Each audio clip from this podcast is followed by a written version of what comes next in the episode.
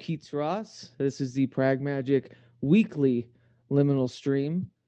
Um, thank you for joining us. Sorry we're a little bit late. Of course, there's always technical difficulties when it comes with this nonsense. If you can hear us fine, say so. If you cannot, please also say so. Um, and without further ado, I'll just jump right into it. Um, I'd like to invite a brilliant transdimensional wayfaring illustrator of wayward books and graphics to discuss the confluence between occult practice and funny books, or as they're commonly known, comic books. Eric J. Millar is the creator of such things as the Disruption Generator, a sort of anti tarot and anarchic bibliomantic oracle, as well as creator of a multitude, and I mean multitude, of outsider graphic novels and illustrations. He is currently creating a new 400 plus component oracle entitled The Bottomless Bag, which he premieres every Monday on wethehallowed.org. And speaking of We the Hallowed, Millar has become the de facto illustrative soothsayer of our international magical media collective, straight from his car. Ladies and gentlemen, Eric J. Millar. Hello, hello. How you doing? I'm doing good. Doing good. It's not too cold out yet, so I can comfortably sit in the back seat of my car. I love it. It's, that's that kind of punk rock spirit, you know, I enjoy. Yeah. And also probably Hey, the most it's- peace you've had in a while, I'm sure. Yeah, yeah, it is the quietest place I can go and not pay Eh, for it. You know, if if the acoustics were good in a car, I'd record in there. But, you know, I come from the in the bathtub in a shitty apartment on a four track. So work with what you got. know? Yeah. Well, my choices were this or the bathroom, and the bathroom there might have been a three-year-old knocking on the door and coming in and joining us. which would be So- appropriate because you know I think the discussion we're going to have tonight uh, it certainly gripped me around that age. I think funny books, as Oh, I yeah. said in the intro, were you know my really my uh, intro to most creative outlooks and metaphysical knowings. You know, uh, as a kid. Um, I did want to say a couple of things before we start, just to kind of give a little idea of what this conversation is going to entail. Um, the comics or the confluence of comics and the occult is one that is often celebrated uh, with many accolades given to two historic mages, that is Alan Moore and Grant Morrison. And they are rightfully considered touchstones of that river bend. But while such works as Promethea and The Invisibles, which we will talk about, uh, and they can't be understated as luminous works. I hope that Eric and I reveal some lesser known works and tethers within the comic and occult worlds. We come at this confluence as both creators and practitioners, not scholars, so back off. So we hope to delve deeply into the static other that is communed with to create such works. And with that, I just wanted to dive straight ahead and talk about when what came first the comic or the magic Uh, the comic. yeah Definitely the comic for me. Like, I mean, I was getting comic books and stuff like that when I was five years old, probably, and I started drawing them shortly after. So Right. it kind of, it, it's it's it's definitely that before the magic. But uh, all right so um Yeah, and yeah. i want to thank everyone in the chat too they say eric if you could uh just keep the mic a little bit further away but i think Further away? yeah perfect that all right, works. there we go. everyone's a critic here at the prag magic liminal stream no I want to i want to thank everyone who's tuned in with us tonight i couldn't have asked for a better cohort and kind of diving deep into this confluence uh, than eric millar like i said in the intro you know i don't you've probably been doodling and drawing uh, longer than i've been alive most likely probably, Yeah. probably. Because you said you started like at what you at your son's age you think Uh, probably a little bit after. I mean, I basically, as soon as I could put a pen in my hand or a marker in my hand, I was probably holding one. So, yeah and I kinda started telling stories with it when I was probably five because I would I would tell my mom stories and she'd type them out for me, and I draw little illustrations for them. I love it. comics, Yeah. That's how I felt about writing, you know. That's that's kind of my first foray into narrative structure and uh you, you know mythological folkloric ideas was through comic books. You know, we can sit here all mhm, day and talk about you know the ones that really gripped us and stuff but i really wanted to have the touchstones that were kind of further or deeper mhm. than say the invisibles or promethea or you know books of magic or you know Oh yeah, sandman or you know and talk about some of the lesser known lesser celebrated people that you know we revere so much and i think one of them that we talk about all the time is peter milligan oh definitely. so what was your like first foray foray into Peter Milligan's work? Uh, the first time I knew who Peter Milligan was was Shade the Changing Man. Mm-hmm. I bought a bunch of like I bought a box of random Vertigo comics from my comic book store, and half of it was like ninety percent of Peter Milligan's run on Shade the Changing Man, I love and it. From the planet Meta.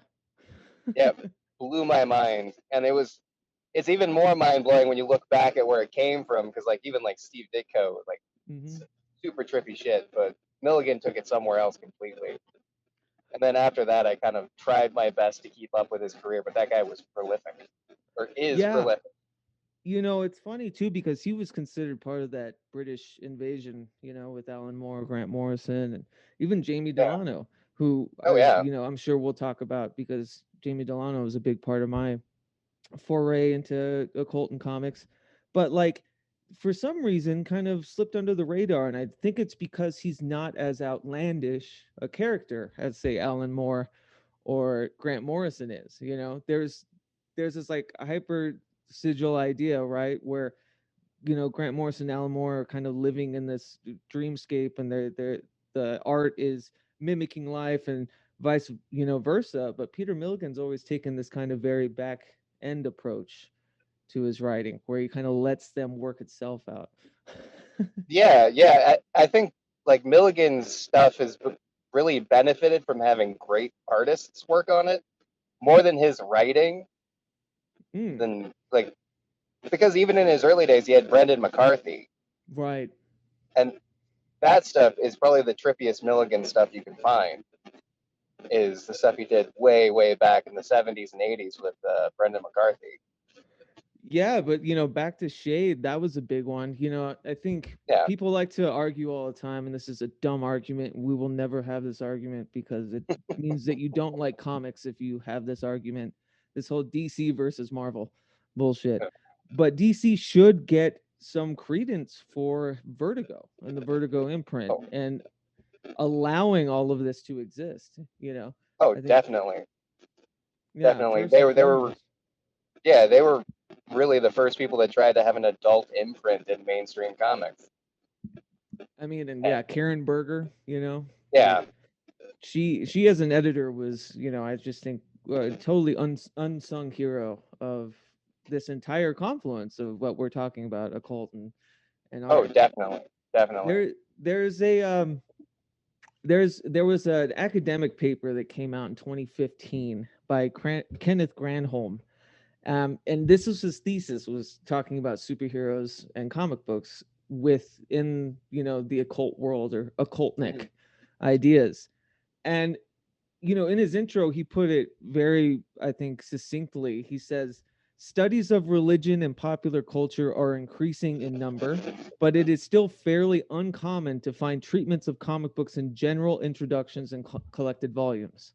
This is a shame as comic books are perhaps the popular cult the popular cultural products where the occult is most prominent as well as one of the few remaining popular culture arenas where creators are still relatively free to experiment with unorthodox subject matter. Both of the above mentioned are likely due to comic books being viewed as an unworthy pursuit, mirroring the sentiments directed towards the occult itself for centuries, even when compared to areas such as heavy metal or science fiction TV shows starting to be recognized as valid subjects of study. So there's there's always been a torch you know shared marathon i think when it comes to occult studies and these this uh outsiderdom of of comic books and Oh, and, definitely, and the love of comic books you know definitely, and definitely. I mean i was gonna say oh sorry go ahead yep, go you go ahead. Go ahead. well i was gonna say you know we we could go through part of part of what i thought you know it would be so uninteresting is that we kind of went through the lineage right? We talked Mhm. about the golden age you know and the silver age bronze age. We talked about the the many eras of comic books. But the fascinating thing that i think about all the time is like you know in the silver age when science started to take a back seat that superpowers weren't so much uh science based the flash getting his you know uh super speed with electric uh, a lightning bolt and chemicals or you know what i mean? Like it, it wasn't so kind of uh pseudo scientific that that's when they started getting into the weird and the Oh yeah. and it was like ditko uh you know with doctor strange uh who you know i've heard he's a really he was a really straight laced person that he probably had never taken acid in his life which is just astounding to me because like Oh yeah. dr dr strange you know back in the day they even called it the black arts that dr strange was a master of the black arts and stuff but it was this new kind of it was along that same uh renaissance right the like this the the 60s 70s kind of new age spiritual movement and stuff and how the mystique of the occult and everything kind of funneled into comic books as as probable you know bases for for superpowers for superheroes Yeah. Oh yeah, definitely. It was uh yeah, Ditko I think he, him and Jack Kirby both kind of spearheaded that movement of bringing like spirituality and spiritualism into it. Because even even like Kirby had a had a title that was I can't remember what it was called. Like it was called Beyond or something like that, where he right he explored spiritualism. He explored like poltergeist activity, like altered stuff, and then like from that point forward, they kind of allowed the woo to uh, give powers to people over you know radioactive spiders. the woo to wonder yeah Yeah, Well, you know, we were gonna talk too. I had mentioned like God, I, I always want to talk about Green Lantern. I think he's like one of the the last people you think of, or at least, you know, the last comic you think of, even though Grant Morrison's now writing the new Green Lantern run. But yeah, to me, Green Lantern was the perfect, or was like perfectly analogous to magic, right? Conforming reality with someone's will. And like, yeah, what better superpower, I'm sure, for an illustrator such as yourself, or for anyone with a creative imagination, than being able to create constructs out of light, you know, hard constructs oh, oh yeah, thinks of. And I was thinking earlier that like it's funny too because the original Green Lantern, Alan Scott, was a magic based. Uh, yeah. He had a magic lantern. Like was it wasn't it wasn't a wasn't a lantern from another planet. It was a magical railway lantern. And like Right, you can't think of a more magical weakness than wood. right, His wood. his Yeah, weakness was wood. it's true. It's like it writes itself. But you know, and they try to get away from it and they try to kind of bring it back to this understanding of science fiction and stuff with the Green Yeah, Lantern Corps being, you know, the space police sector two third two six eight four, whatever, you know, that it's this universal space police that, you know, get their, you know, constructs or this the power of will is this green color that's magnified by Oa, which is this planet.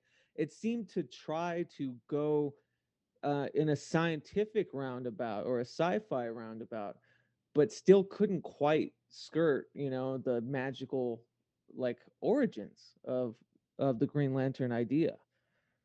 yeah, yeah. I mean, I don't think there's any way that the, the idea of Green Lantern could totally get away from magic. It, it's just it, it seems impossible. I mean, you could go with the whole Asimov quote where uh, you know technology gone far enough is is you know unrecognizable from magic. Like it's the same thing, Right. but that's not really what they were trying for with the with Oa and all of that stuff. I mean, it's it's got to be magic. and yeah, there's this like unspoken kind of uh obvious tether when it comes with magic, when it comes to, you know, consorting with the other, quote unquote. Mm-hmm. This idea of something outside of our reality constructs our time and frequencies and vibrations, you know, and of course I think in the 70s there there was a huge push towards science fiction that oh it's this you know it's it's it's a cosmic thing right? Like Yeah, even though the Fantastic Four was ahead of their time with the cosmic yeah, rays and whatnot, but, but like there there's still something that they were trying to shelf. It's almost that it got too woo for a time in comics, you know. yeah, And also there was this there was this obvious pushback with the Comics Code Authority stuff coming out, you know, uh, and early on to to get it to be more of a kind of I, I hate to say Bible thumping, but you know what I mean? like Well, I mean, when you get to a comics code, it's very Bible thumping. yeah, yeah. Um, but then when they, you know, the the rebellious attitude towards that with like, you know, Werewolf by Night and Tomb of Dracula and you know, a lot of the the the creepy, scary stories things later on, they were trying. Oh yeah, that was the rock and roll, right? The rock and roll was kind of the, this occult exploration within comic books. yeah. That was when the hippies took over, and it. Right. I think it hit it hit Marvel way harder than it hit DC That's because true. Marvel had like Jim Starlin at that time was into Carlos Castaneda and all of that stuff. Like they were they were very much hippies. Right. Like uh, uh, Steve Gerber was was really into the occult at the time when he created like Man Thing and Howard the Duck. Uh, Howard the Duck, yeah. Yeah. Especially. Yeah, there you go. To me, when I pray to an altar, it's Howard the Duck. Oh Uh, yeah, that's that's front and center, you know. Uh, But mainly it's just a VHS copy of the uh, George Lucas produced first ever Marvel film, Howard the Duck. yeah. The, the best movie ever made. It's my Lord and Savior. Um, but yeah, and you know, without getting too much into just uh, you know, a lot of the tit for tat, what company did this or who did this and this Yeah. and that, you know, I just I I wanted to shed a little light about there was an escape from it.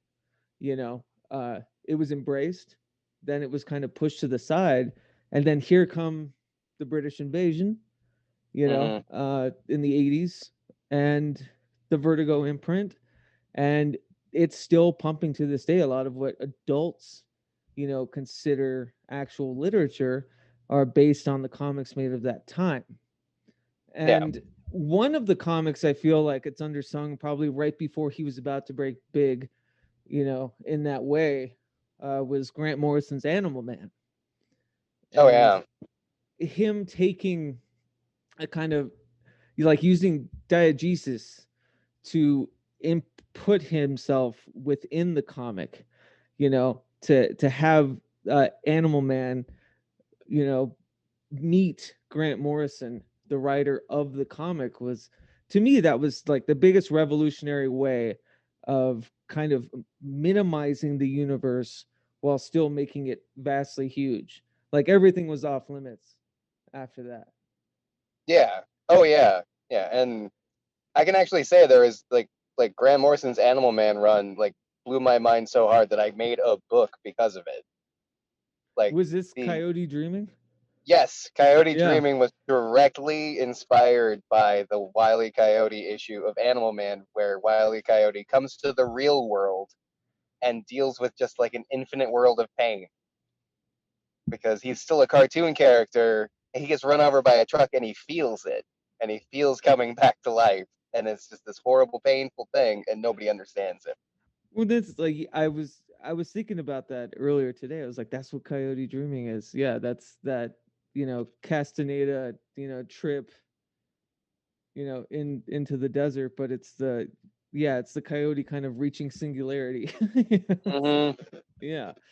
Well, yeah, to me that was huge. You know, that run in and of itself, like I said, showing that you know the the forms of narrative are off you know there there there's no rules there's no rhyme there's no reason That doesn't need Yeah. to be you know, and in such a two-dimensional art space where you're a panel-driven kind of narrative to kind of break those confines. I hate to use the term, you know, breaking the fourth wall because I think a lot of comics heads will think about Deadpool, and it's like, no, I'm not fucking talking about Deadpool.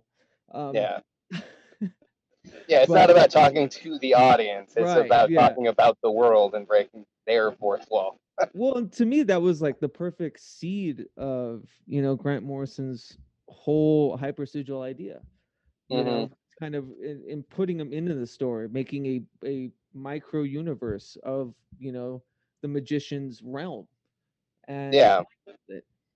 and you know we can talk all day about the invisibles and what he went on to do with that and you know a lot of the harrowing stories that he himself as a writer you know kind of discovered you know there's that famous anecdote with him giving king mob a you know a bacterial infection in Yeah, his and then he- face and then grant morrison ends up Mhm. having a bacterial infection in his face and so you know from then on like king mob is just a really cool you know doesn't Yeah. doesn't go through anything Yeah, yeah. He's he's pretty normal beyond there. yeah and But I- like no go ahead I, I think his trial run with that was actually the end of his Doom Patrol run. mm, because it, at the the way the series ends, it ends in this utopian world run by Danny the Street. that's like right the sentient street becomes the world where everybody's protected and everybody's happy and nobody has to worry about anything. And it's almost like like he was trying to will that utopia into existence and then he figured out he couldn't. So we kind of dialed it back and made the invisibles.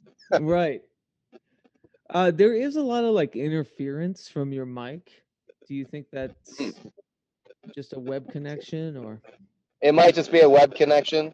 Is it a lot of crackling? yeah it's like it's like uh it's like digital detritus Hmm. i mean Yeah. it sounds cool but yeah Yeah, I don't know how to fix that. I'm on a crappy connection, so Oh yeah, no worries.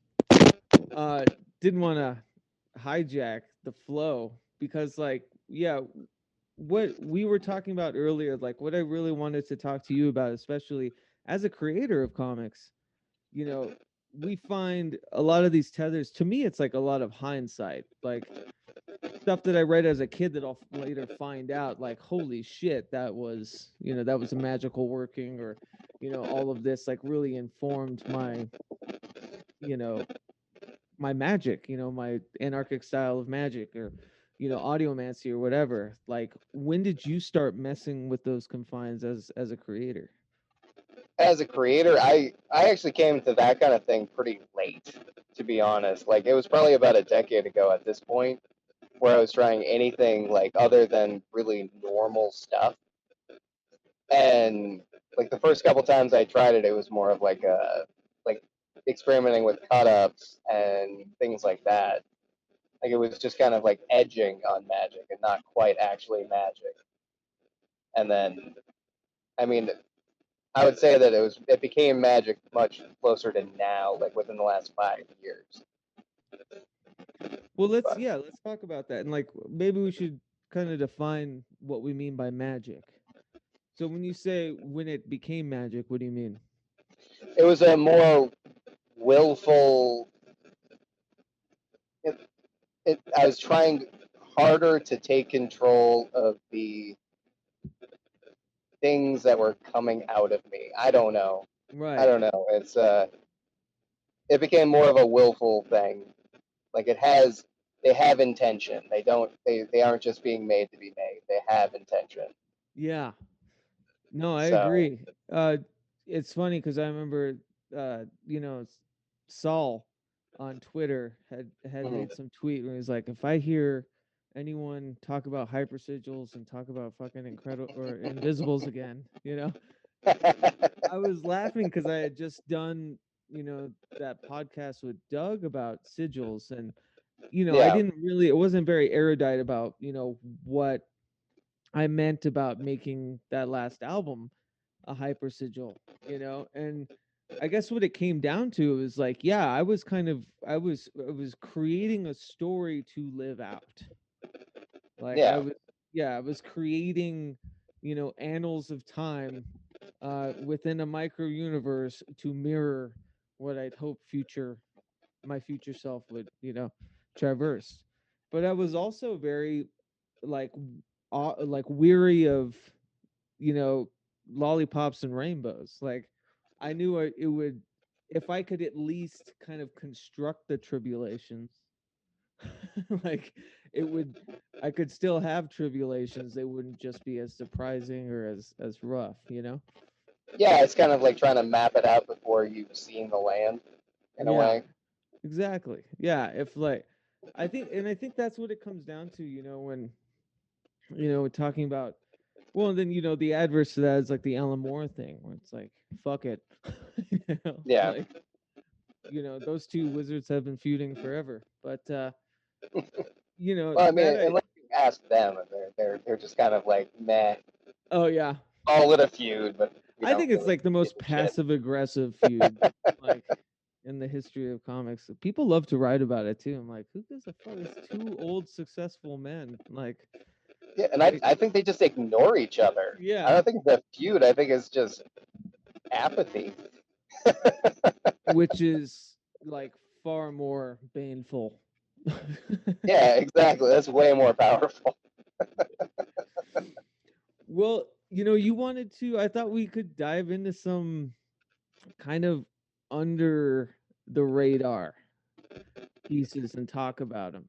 You know, like I said in the intro, like we could have an entirely different stream just talking about the Invisibles or how great Graham Morrison or great Alan Moore is.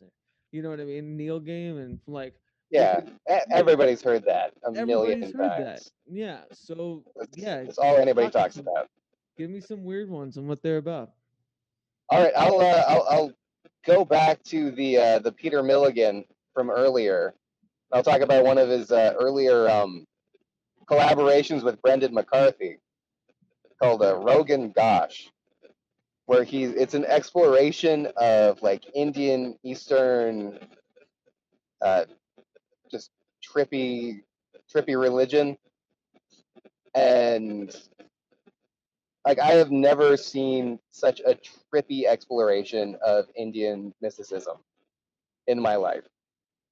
Like the paintings that Brendan McCarthy does are just absolutely breathtaking and amazing. Like there are they're impossible to describe, Yeah. honestly.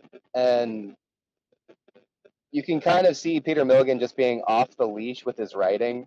Like he's he's definitely exploring things that he wouldn't normally explore and not giving a shit. Have you been privy to like the scripting at all? I wonder what that looks like. Oh, I don't even know. I Yeah. wish. I wish. I bet it I bet it's amazing. Because I think we should talk about that. Just like what you know the the relationship between a comic book artist and a writer, and like the Oh, many yeah. different variations of how the two, you know, commune. Like Oh yeah. you'd have someone and- as as thorough as like say Alan Moore. You know, Grant Morrison's pretty thorough too. Yeah. Um, but then you can have people like writers, and what I'm gathering from like Milligan and what you're talking about is he'll just have some wishy-washy poetic shit and goes, "Have at it," you know? yeah.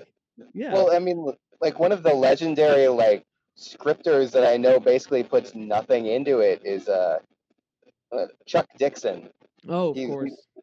Chuck Dixon has a Bane. like yeah, but he has like a four word panel description and lets the artist go.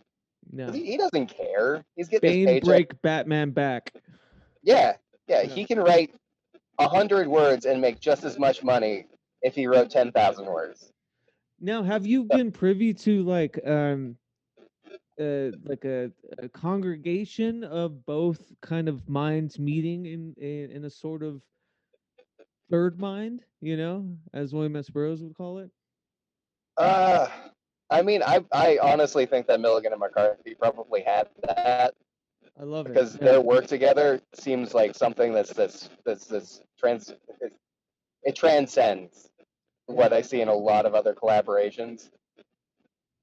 because that's like But that's what I'm absolutely stoked to discover. Yeah, there are just there are a couple pairings of writers and artists, even some modern, you know, that can create an oeuvre like only them two together could create. oh, definitely, definitely. And you know, as I don't know, as as someone who writes and as someone who illustrates, you know, I think that's like the hardest. It's like it's like winning a lottery almost, you know.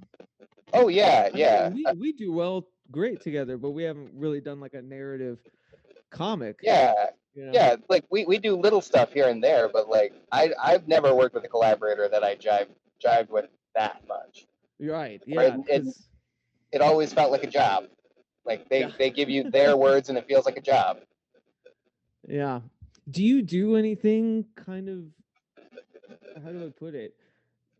Is are there any like transcendental states? Is there any liminal, you know, ritual work to, you know, create? Because you are you're prolific. I imagine that it just kind of pours out of you whenever, wherever. Yeah, that's kind of what it is now. Like I I get into the state like with basically no work anymore. Mhm. Like if I sit down and I have a pen in my hand and paper in front of me, I'll make something. So I mean- you just show up. That's that's Yeah, that's it. Yeah. Something will come out. And nine times out of ten it'll be something I'm I'm mostly okay with. But I mean back before, probably about eight years ago, I used to have to do a lot of work to get into a space. Like I would sit and I would try to kind of get into a hypnagogic states, get into trance states.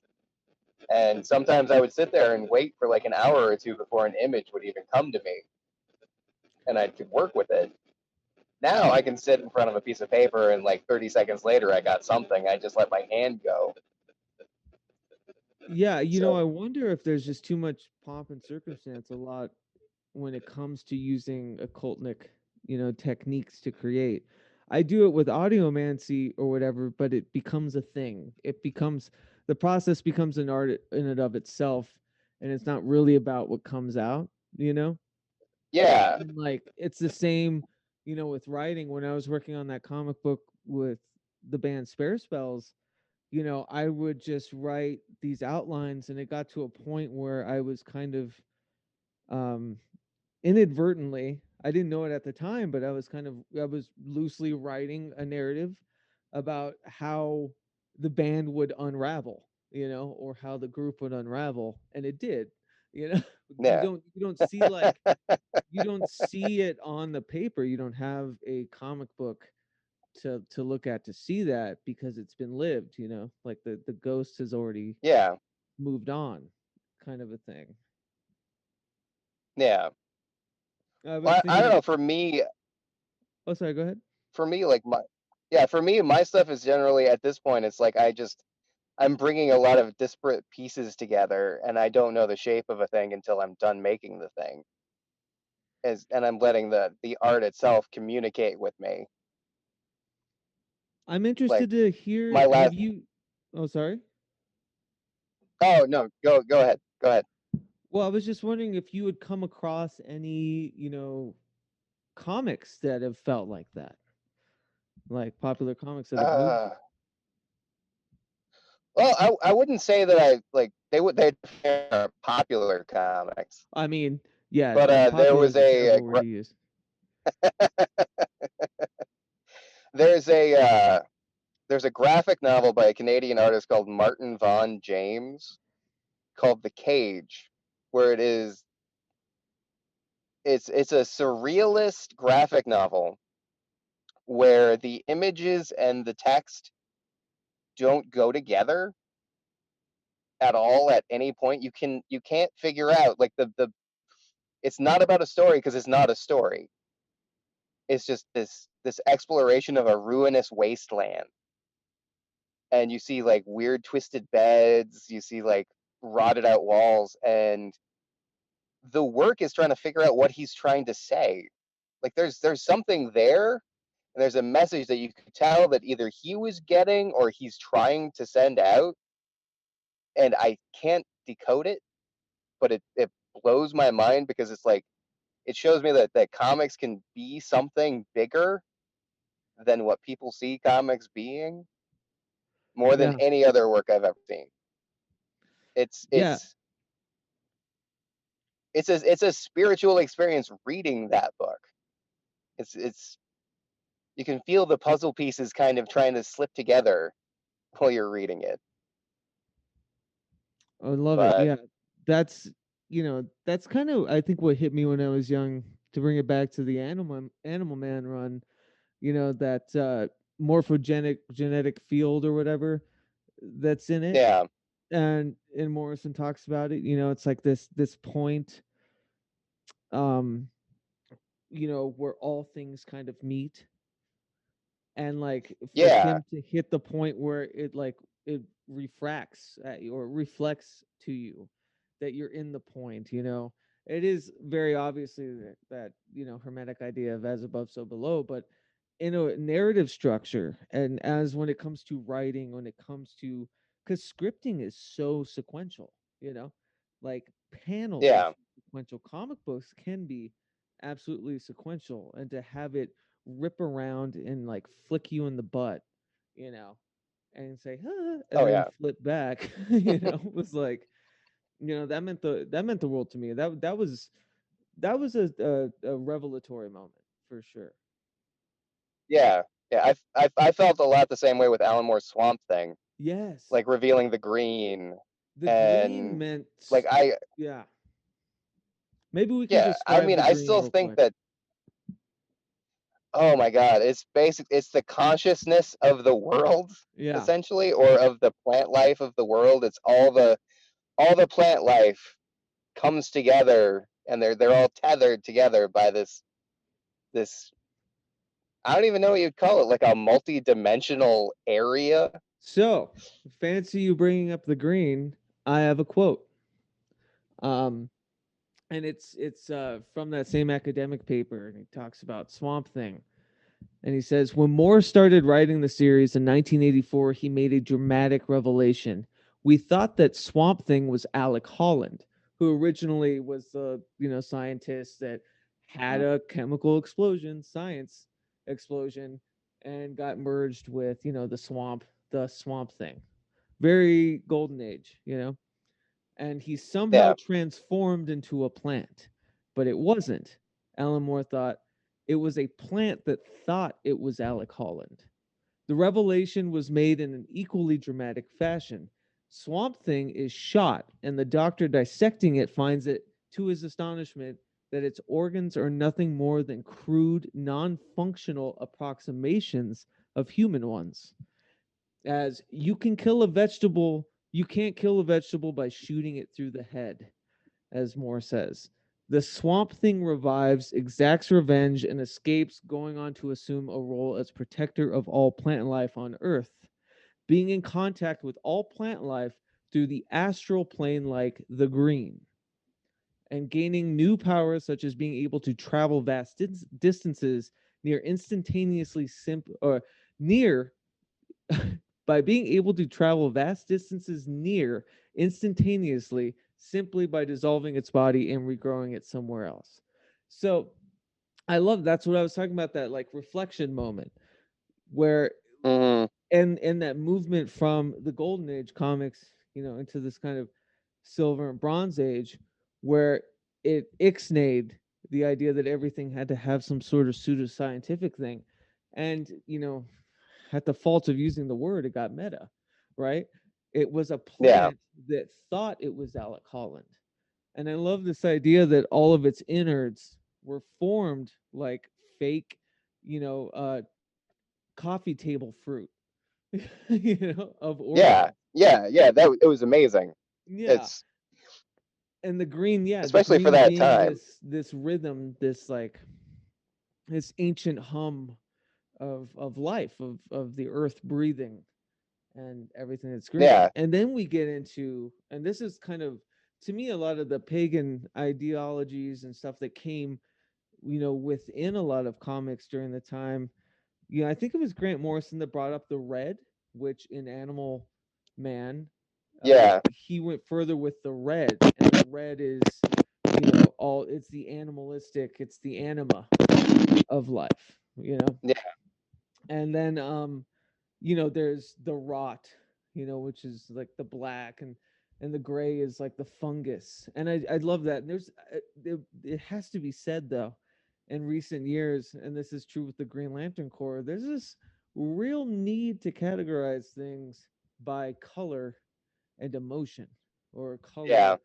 and and to me that's as exceptionally candle work that's spell work you know Oh yeah, yeah.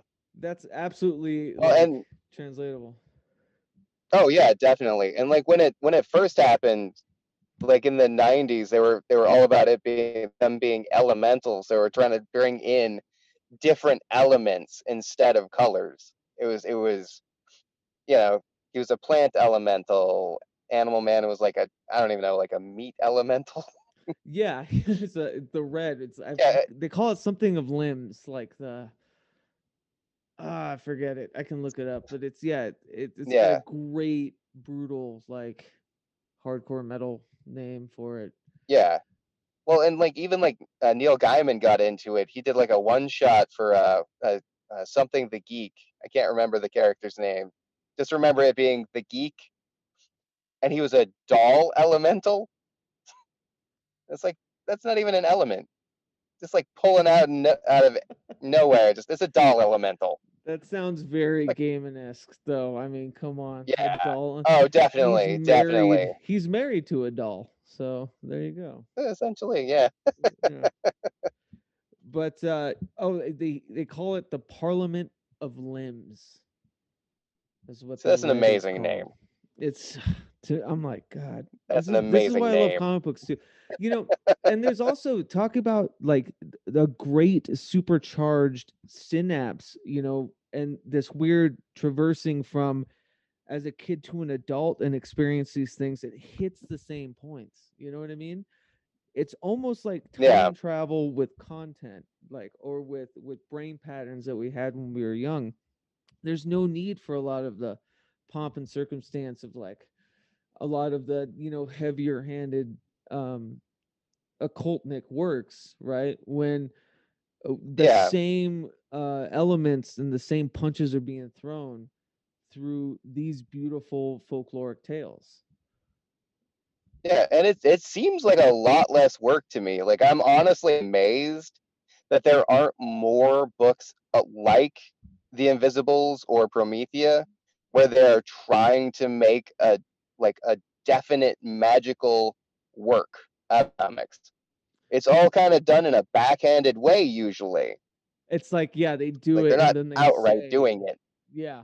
Well, Yeah. I've known some that are just like some kind of independent ones that they just I think wanted to be known more as a comic writer and put out a comic than Yeah. actually wanted to write comic books.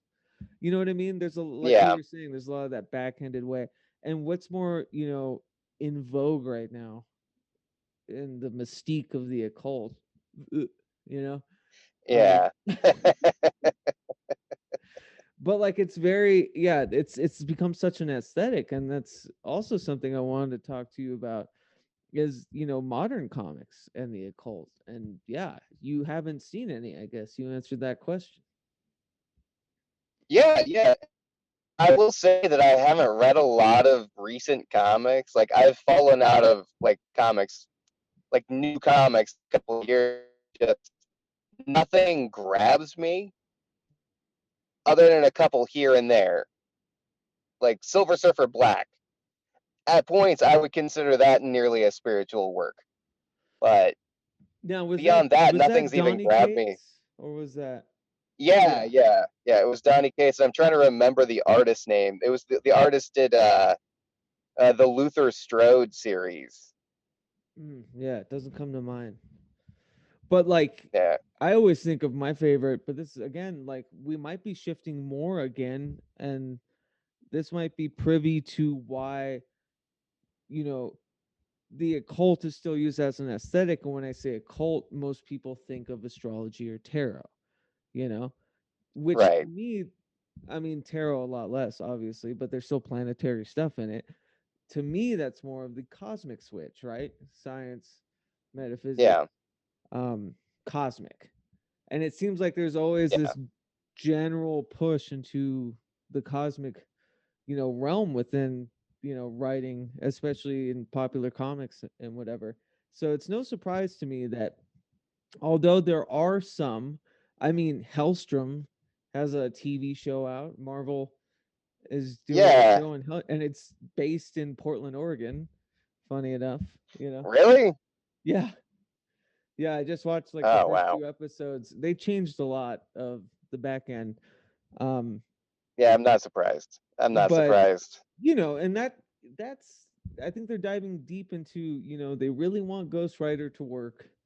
You know, they really want uh who else is coming? I mean, Doctor Strange obviously is a big one, but now Yeah. he's he's here's he's merely going to be used as a tool to split the multiverse so that they can have Tobey Maguire and you know Andrew Garfield in a movie. Like it's like the occult. Yeah. included Oh, definitely, definitely. They're they're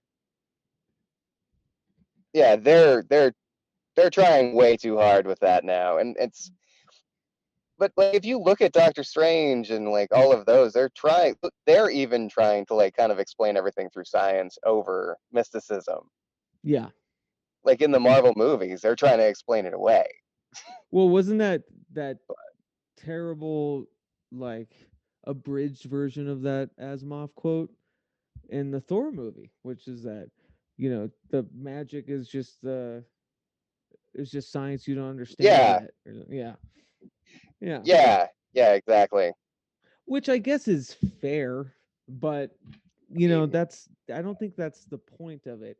I don't think the point is to understand. I think the uh, the point is to experience, and I think that's Right. that's that's where the the shit like curbs you know that's where the river changes for me when it comes to that there can be both and they can be parallel but i think one is more of an emotional resolve and an emotional experiential kind of idea that is personal to you know the many different facets uh, or variables of uh, human life whereas the other one is a tried Yeah. and true tested mother approved you know kicks commercial hmm Yeah, exactly, exactly. And I mean, that's really what comics embrace, and that that's kind of what most people see of the comics is the other approved kicks version of comics, Mhm. where you have to dig pretty deep to not get that. Well, there's, you know, and I feel like a lot of the writers too, that British invasion, they're still haunted. Um, I'm not sure if Peter Milligan actually practiced. Uh, I'm I'm sure he did, but I, you know, Yeah. couldn't find anything explicitly saying he did. Jamie Delano, Yeah, I haven't found anything that says he explicitly has, although, you know, Jamie Delano is uh where is it? Uh he's in the first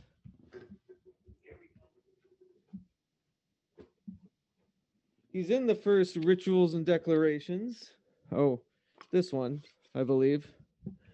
Uh, which is a new kind of occult magazine that came out, and that's kind of what re uh it's I think he's in the first one or the second one. The first one. Yeah, it's gonna be the first one. They kind of melt together. They're great magazines. Um, totally brilliant stuff. Oh no, he's in the second one. Excuse me. Uh, rituals and declarations. Small press, uh, independent British, uh, UK publisher. Uh, great short stories, little essays, poems, art, all having to do within the metaphysical realm. And I get it, you know, as a fan, being a being a fan of small press and being a fan of of you know all of the above. And I get the second one and realize that hey, Jamie Delano, I haven't seen him in in a while. What the hell has he been up to? You know, and he's a comic writer that I hold very dear. Excuse me. Uh, yeah, little, little on mic burp, but uh, I hold him very dear because he, uh, at a really dark time in my life, when I went to the hospital, I won't get into specifics, but all I had on me was a copy of Hellblazer's original sins. And like when I Mm. first kind of came to and started feeling better, that's the only thing I had to kind of take me away from the you know, the terrible, you know, white walled abyss that is a hospital. And Yeah. I hold him to me is the definitive Hellblazer or Constantine writer. Uh, I love Yeah. Milligan's done work on it, and then here's the other fascinating thing, especially with Mhm. all the occult British invasion people, they all work on the same titles. Like they weave in and out. Oh yeah. You know, Delano's done Animal Man. I'm pretty sure Milligan, I think, has too, and you know they all have done Yeah. Constantine or Constantine, as I'm told it's actually pronounced. But fuck it, I'm American. Um, but they've you know they've all woven this web together, worked on a lot of the same titles, be it big as in Batman or small as in, you know, uh, Hellblazer. And so I always found that fascinating. Is Yeah. that here's this crew of, you know, punk rock, some ceremonial magician, some chaos magician, you know, kids all kind of coming up together within the popular comics industry, and they all had to kind of tether with each other the same annals of folklore within you know these modern kind of Greek myths. It's Oh, it's yeah. just- Oh, yeah. it's- It's it's like they all feel driven to hit those same marks too. Because I, I know I know even Grant even Grant Morrison has done Hellblazer stuff, and the Right. couple issues of his that he's done are they're amazing, and they're definitely Grant Morrison comics. But uh, Yeah. they, they all seem driven to write certain characters though. Isn't that funny? Yeah, they all kind of though I think the oddest one out for me obviously was Peter Milligan with X-Statix, which I hold dear. Uh Yeah, you know, with Mike Allred. Uh, to me, not very occulty. I'm sure everything can be occulty if you make an argument for it, and I think that's Yeah. kind of where I'm coming to the conclusion of. There was a part of me that wanted to define to define kind of what I meant by occult when it comes to comic books, you know, and not merely talk about Doctor Fate or you know Doctor Yeah. Or you know these golden age uh funny book occult oh yeah, the characters. the occultist. but yeah. also you know it, it's not about using the aesthetic of the the occult and i think there's a big conflation too um with the supernatural that the supernatural is occult and i think that's fair Yeah. i think that that could be part of it Yeah. but to me the occult means that the writer actually put magical intent into the work and it shows on the page and it envelops you as such. Yeah, and it's funny that all these writers end up yeah playing with the same toolbox of characters. Yeah, like i wonder if these are archetypes i mean they have to be for for an occultist i mean I think we're both working class we're both like you know outsiders oh yeah, of course we're going to gravitate to John Constantine. You know what I mean? Or of Oh, course yeah. we're going to gravitate to Shade the Changing Man, being from Planet Meta that Yeah. kind of, you know, either he's a red-haired mod or he's a uh, you know, uh, an uh, uh, an obsessive gangly sort. Like yeah, or the invisible shit, which was like the army of outsiderdom. That oh was- yeah, yeah, like the reality bending, you know, uh, espionage thriller that is the Invisibles, which was this cast of outsiders that use occult techniques to overthrow reality and the conspiracy, you know? yeah, So I think there's a reason why comic fans such as ourselves and and comic writers gravitate to those archetypes. There's a reason why Peter Milligan and Alan Moore, Grant Morrison wrote Batman, you know? like There's a reason Yeah. why Batman sings to us in a way. And Yeah. whether it's like the Well, sheer they're- they're- determination of will or just like the dark night of the soul, full pun intended, you know, there's got to be something there.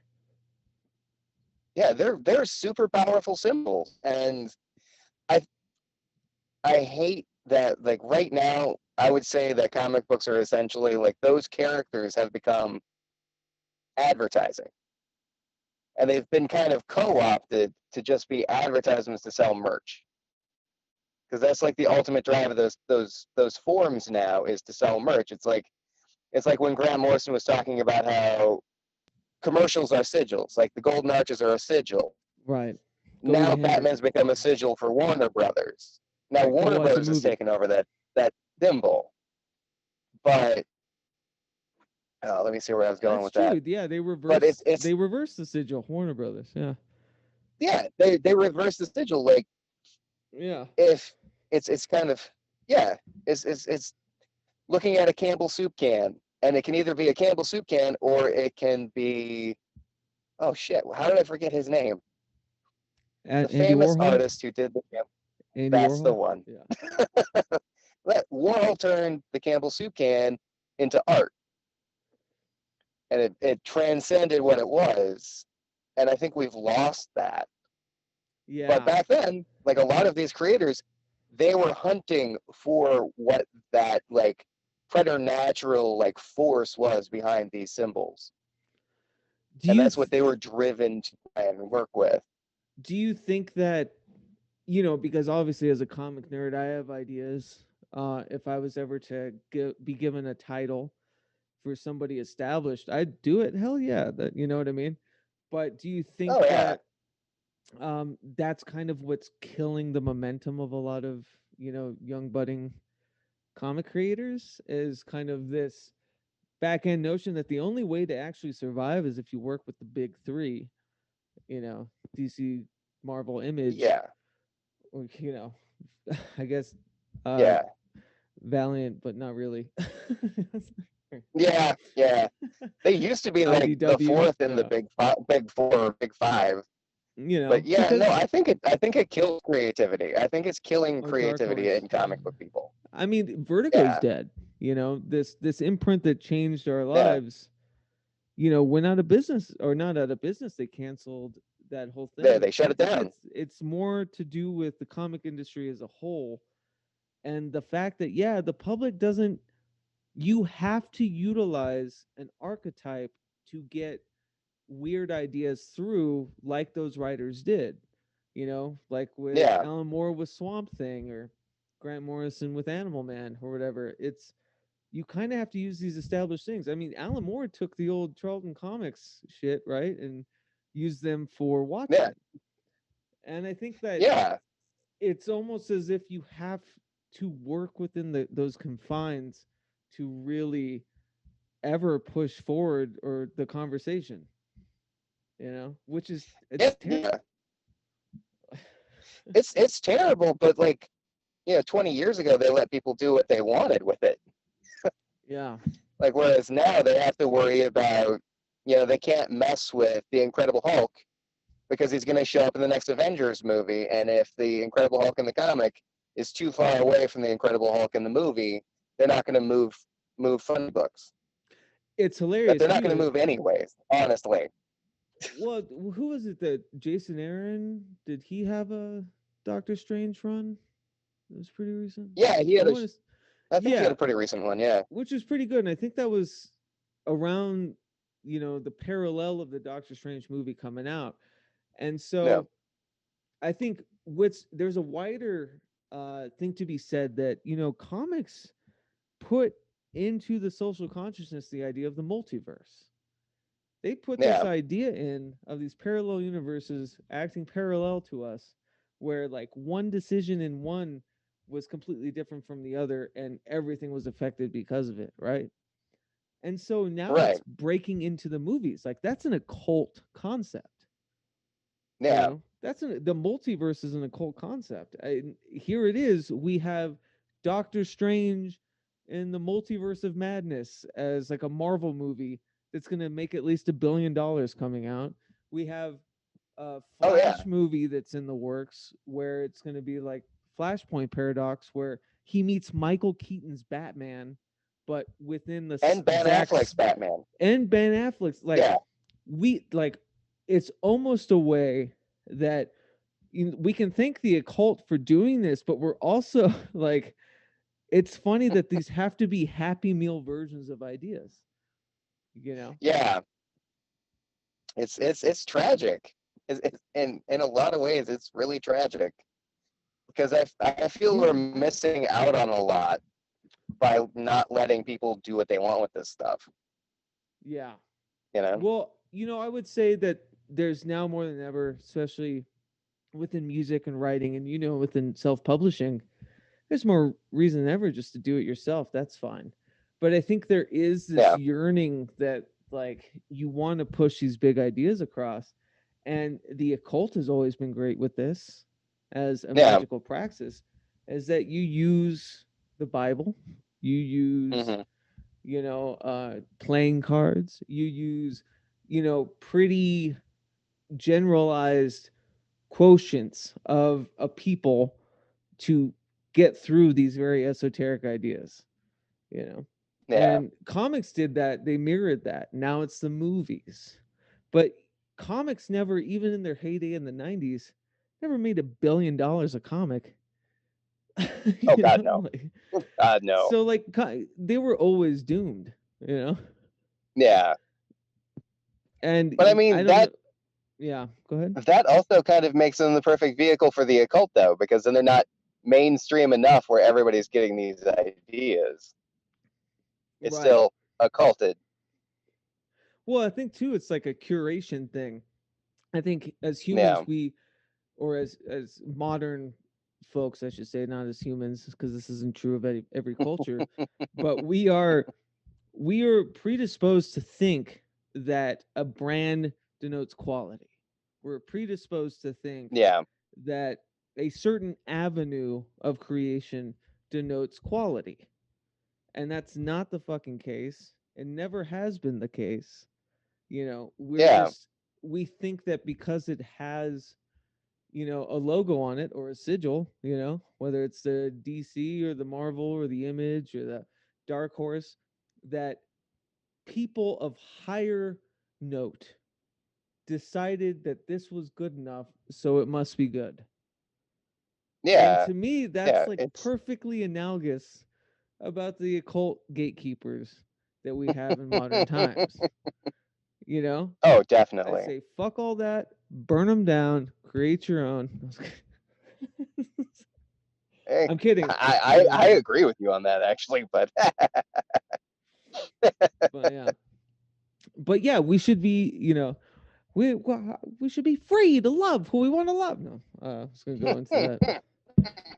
but we i think as as fans and readers like we're always excited to see someone take a left turn with an archetype and blow the one that came before it away like always i felt Yeah. that way about you know Zack Snyder's uh new 52 run of Batman.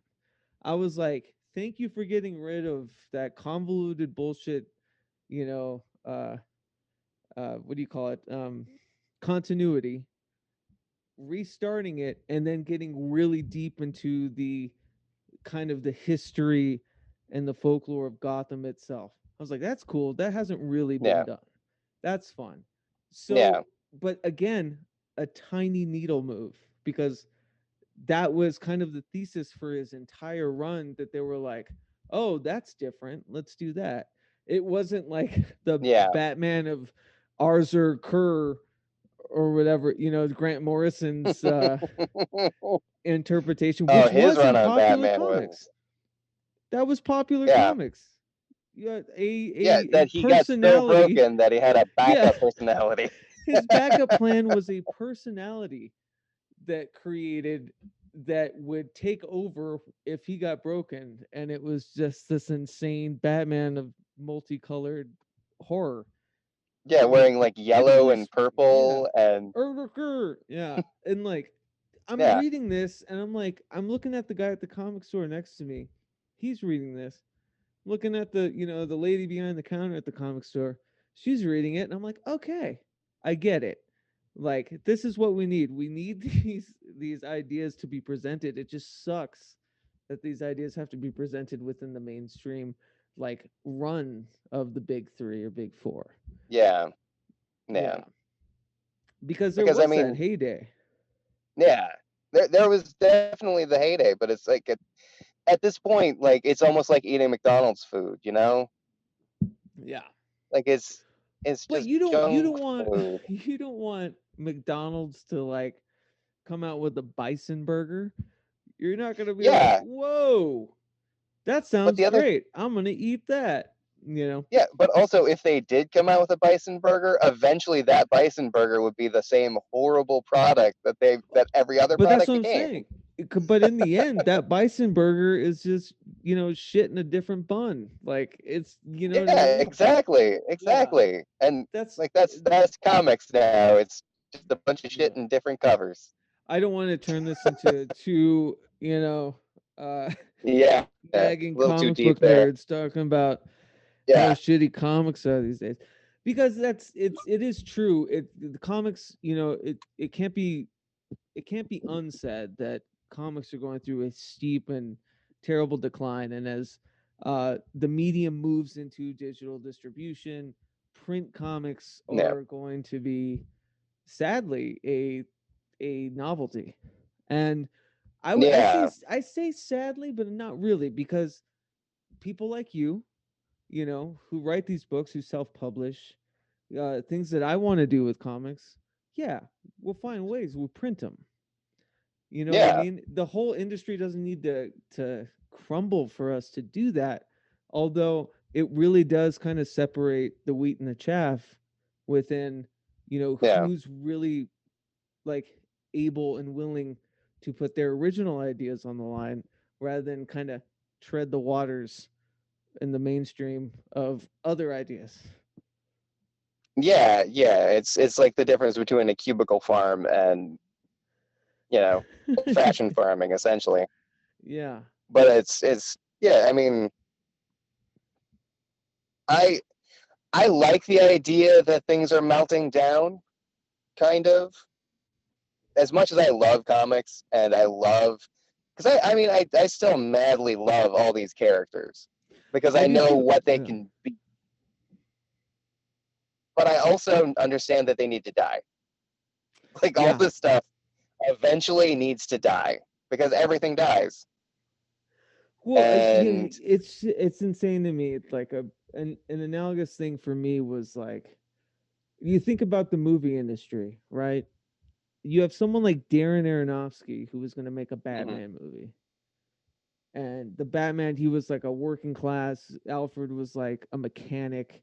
He he Yeah. wore a, a bat ring that he imprinted on people's mm-hmm. foreheads, you know, like stitched up his own uniform. I'm like, that's the shit we need with these big things. And yeah don't come at me with the Joker thing. That was pretty much the same shit. Like yeah it just it made, you know, it took a killing joke, but just made him, you know, even more um relatable because our And- world is fucked and people with mental illnesses like myself are having a hard time with it. We get Yeah, it. and honestly, though, you could have just called that movie "Clown." clown. yeah. But I'm saying like in the in the it's this it's become comic books have become this industry the same as Hollywood where you have these Yeah, uh, auteur filmmakers coming up and being like, you know, I've got something that no one's ever done, and we're gonna treat these characters like Jungian archetypes, and Yeah. we're gonna like break them to the like just the foundational centers of you know who they are as an idea, and Yeah. all the aesthetics and stuff will be different. And they're like, no, we need to go with another A-list actor and another kind of neo interpretation of a noir you know what i mean? Which i'm i'm welcoming. The new batman looks fine or whatever but to me it's just not far enough. It's just not far enough and i think that's the beauty of where these writers you know were experimenting with occult ideas and stuff, like they were really able to tap into shit that literally knocked me on my ass. Uh, all all all of the great comics from that era just like floored me, like absolutely, still has my mind spinning. Are you still there? there you are. Can't hear you. Oh, I think your mic's out. Hello? There you are. Is it too loud now? No, you're great. Um, I All could right. ramble on and on, but let's uh, throw me some more before you have to go. Throw me some more uh, brilliant Ah. interpretations of you know that confluence, that river bend. Um, like one of my, I'm gonna go with one I didn't even mention earlier because we kind of talked about this a little bit earlier, and I was looking at my shelf right before I came out here, and I was looking at the books by uh, Hans Rickheit, Mm, and his books are like nightmares come like spread on a page. And i don't know what level that guy is working on because he also he's a musician. He's a musician he's an artist he's a writer. And his stuff is this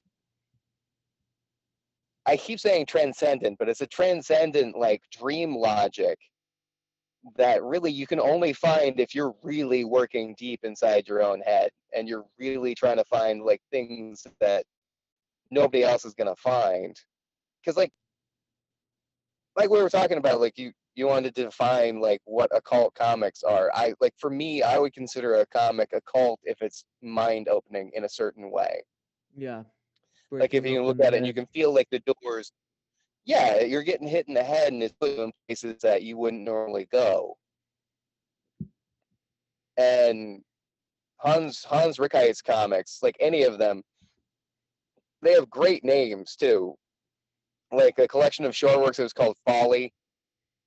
And the cover is this this strange salvador dali bunny like crossing this like junkyard Go on. but his best his best book is called Squirrel Machine.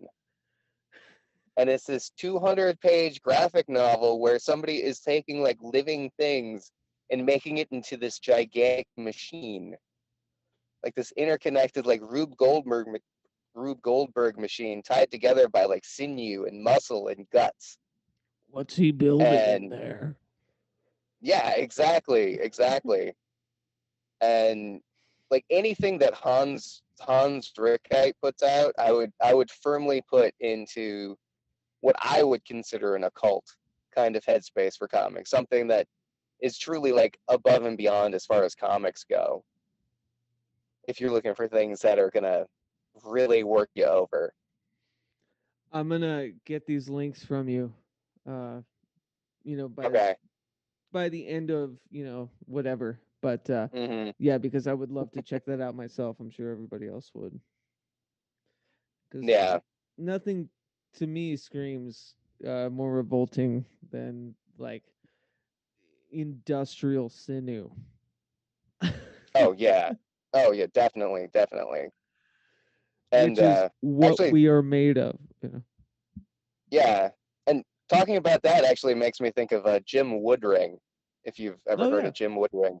Yeah, his stuff. Like I know he's actually done some of the more woo stuff, and like he like he's got some weird like mental issues that came from way earlier in his life. Like not mental health issues as much as like uh, that's part of it, but he really he embraces a lot of the woo or he did back when he making comics and now it just comes out in these like these weird tableaus that he puts these like surrealist tableaus with a cartoon cat and character called manhog who's a man pig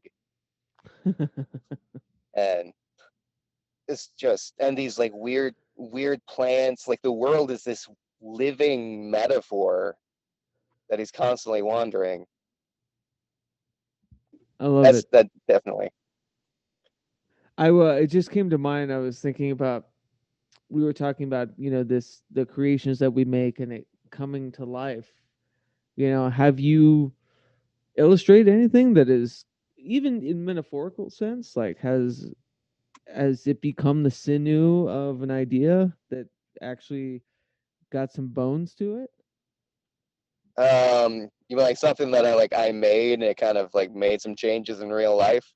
I guess there's that. I'm talking more of like, have you ever created something and seen it in passing on the street?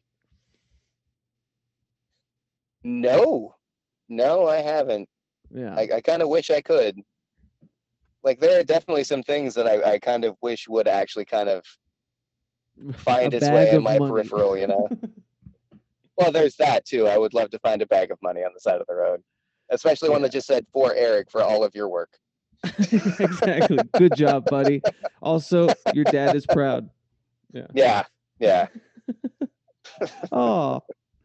Uh, no, I was, I was, I, I was uh, meaning to ask you that because there's uh, an article that came out uh, a couple, maybe a year or two ago, maybe recently, um, from Vulture talking about John Constantine. Constantine. uh, and the creators. I found this quote uh, from a multitude of creators saying how they have he's actually come into their lives like as a passing apparition. oh yeah, yeah. Oh, and like even like Grant Morrison, he had Superman. He he talked to Superman. That's right. We also talked to aliens and Kathmandu, and he, uh, you know, that, that's another thing we should talk about. You know, is uh, Grant Morrison this kind of chaos magic slash method acting of getting into a Yeah. character, you know, and him conversing like in the Invisibles. You know, the Beatles are in the beginning and stuff, and he's talking about how he even with he did this with Kurt Cobain too, where you know there'll be a piece of art and he'll play a copy of John Lennon or Kurt Cobain's guitar.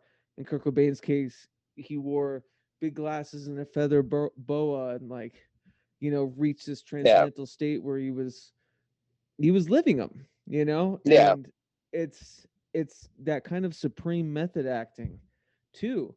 And I wonder as a writer Mhm. sometimes if that's even necessary. I don't know if uh, Grant Morrison ever wrote about Kurt Cobain. I'm not entirely sure, or used him Uh like as a major character in a story. I don't think so. Yeah, I can't think of it, but he he he would do this thing and you know talk to gods. He would you know call them gods. Yeah. he would put these things on, do these rituals, and really by rituals I mean very much a method acting, like Lee Strasberg studio, you know, acting of, you know, like living the character, and Yeah. you know, to me that's like, that's that slapback echo, that's that reverb of of the occult, or of like, uh, especially in using, uh, these experiences and these like these rituals to get into the mind of something you know and how it Mm. could be detrimental i mean do you really want to invoke kurt cobain like Yeah, you'd think that that would be like kind of the last things you would want to invoke. I'm a you know a childhood fan of kurt cobain and everything and i've spent a lot of my life realizing that like i need to be uh, less like kurt cobain you know Yeah, That was- yeah. that was the whole point He's- but like Yeah, he's more of a warning than a role model. well yeah i it's i don't think he was either i think you know he just has become so human over the years it's like it's a wonder to me that anyone deifies anyone like to be completely Yeah, I don't understand it. I don't understand. I don't understand it. anybody puts other people on pedestals like that like we're all Yeah. just so beautifully like corrupt and weird and non-linear you know like there's any idea you have of somebody is just a mere fraction of who they truly are Yeah. and to deify that fraction is just insane and it comes back Yeah. to that you know why i was bringing this up with meeting creations that you create like you're creating a fraction of this Yeah. of of this character. Like even as a writer, mhm, uh, coming up with the character, I couldn't tell you, you know, the dental records. I couldn't tell you, Yeah. you know, um, if he his butt was slapped when he was born. You know what I mean? Like I I don't know those Yeah. specifics. We're like only allowed in in kind of a a hollow but obtuse viewpoint of Yeah. what this person is. And I was thinking about that, and then uh, remembered this this article that came out about John Constantine, and every writer's interaction with Constantine was that was a fragment. It was like a fraction of an idea. It wasn't going and getting shit faced with him, you know, at the pub and listening Yeah. to mucous membrane, whatever on on vinyl, you know, Yeah. like it wasn't that. Yeah. It It's just like a brief glimpse. it's a brief glimpse and here i'll read this uh this uh quote uh and this goes back to jamie delano it starts uh too so Mhm. this is about john constantine jamie delano ran into him during a stroll near the british museum back when he was writing the first few arcs on constantine's solo series hellblazer the figure caught my eye and cocked his head flicked the ash from a ciggy and continued without stopping Delano told me.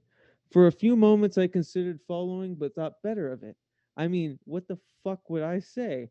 And what trouble might one get into? Peter Milligan saw Constantine at a party around 2009 and rushed after him, only to find he disappeared. So I think Peter Milligan's like the only one that actually chased after him. But Brian Yeah. Azzarello, 100 Bullets, Brian Azzarello, saw him at a Chicago bar in the early aughts, but avoided him. This is my favorite. The thing is about John is the last thing you'd want is to be his friend. He told me. Yeah. As far as I've been able to deduce, Constantine's only ever spoken to one writer, the man who created him, Alan Moore. According to Moore, he ran into John after year af- years after he'd stopped writing him. And the wisecracking mage whispered 13 words to him. I'll tell you the ultimate secret of magic. Any cunt can do it. Yeah. That is that is the best quote. oh man, Best quote. never been said better. Any cunt can do it. And Yeah. there goes the uh, demonetization I'm gonna on this YouTube live stream. yeah. Well, how much more time do you have? Oh, did you stall?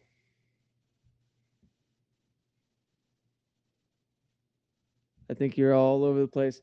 Uh, chat, thank you guys so much for hanging out. This is only going to be part one of our uh, comics conversation. I need to figure out a different way to title these because comics in the occult is such a loaded and absolutely generic title. Yeah. Is Eric back? Can you hear me? You good? Me. I can hear you. Can you hear me? Yeah, there you are. All right. But I'm I'm guessing that you have to get home. Yeah, I got to get back inside. It's almost Orion's bath time. So Well, as as I was telling the chat, I knew that we wouldn't touch on 80% of the things that we had oh planned. yeah, Uh so let's yeah. Even the stuff we one. talked about earlier. Yeah, we had conversed earlier, Eric and I, and we're like, oh, I want to talk Yeah. about this, talk about that. But yeah, you know, didn't even didn't even touch eighty percent of it. Yeah, this is the beauty of liminal streams. so I'm gonna retitle this as Comics in the Occult Part One. Eric, I'll have you back for part two. We'll dig deeper and we'll just keep going because this Oh, is a definitely. confluence that we keep waiting in. So Yeah. We uh we got any questions in the chat? Yeah. Also, please check out the bottomless bag, which is on wethehallowed.org. Eric posts a new component of his bibliomantic oracle every Monday. Uh, and if you haven't yet, check out the disruption generator. The disruption generator is a bibliomantic oracle Eric Millar divined last year, I think it was, and did it by Yeah. posting a he would use a word generator and then illustrate that word and post it on We the Hallowed every day for 180 something crazy. 120. 120, days. 120. I should know this by now. Yeah. And you can get it on book form on Amazon. it's through We the Hallowed, and I use it every day. You'll see it as the al or the album, the episode art uh, for all of the Pragmagic episodes. Uh, Eric Millar, dear friend, thank you, sir. I uh, appreciate you uh, hanging out in your car you. with us. Yeah. oh yeah. Oh yeah. Anytime, man. Anytime. We'll get you on uh, in a couple weeks, and we'll do part two for sure. Oh yeah, definitely, for sure, for sure. All right, man. We'll talk to you soon. Yeah, talk to you later. Thanks.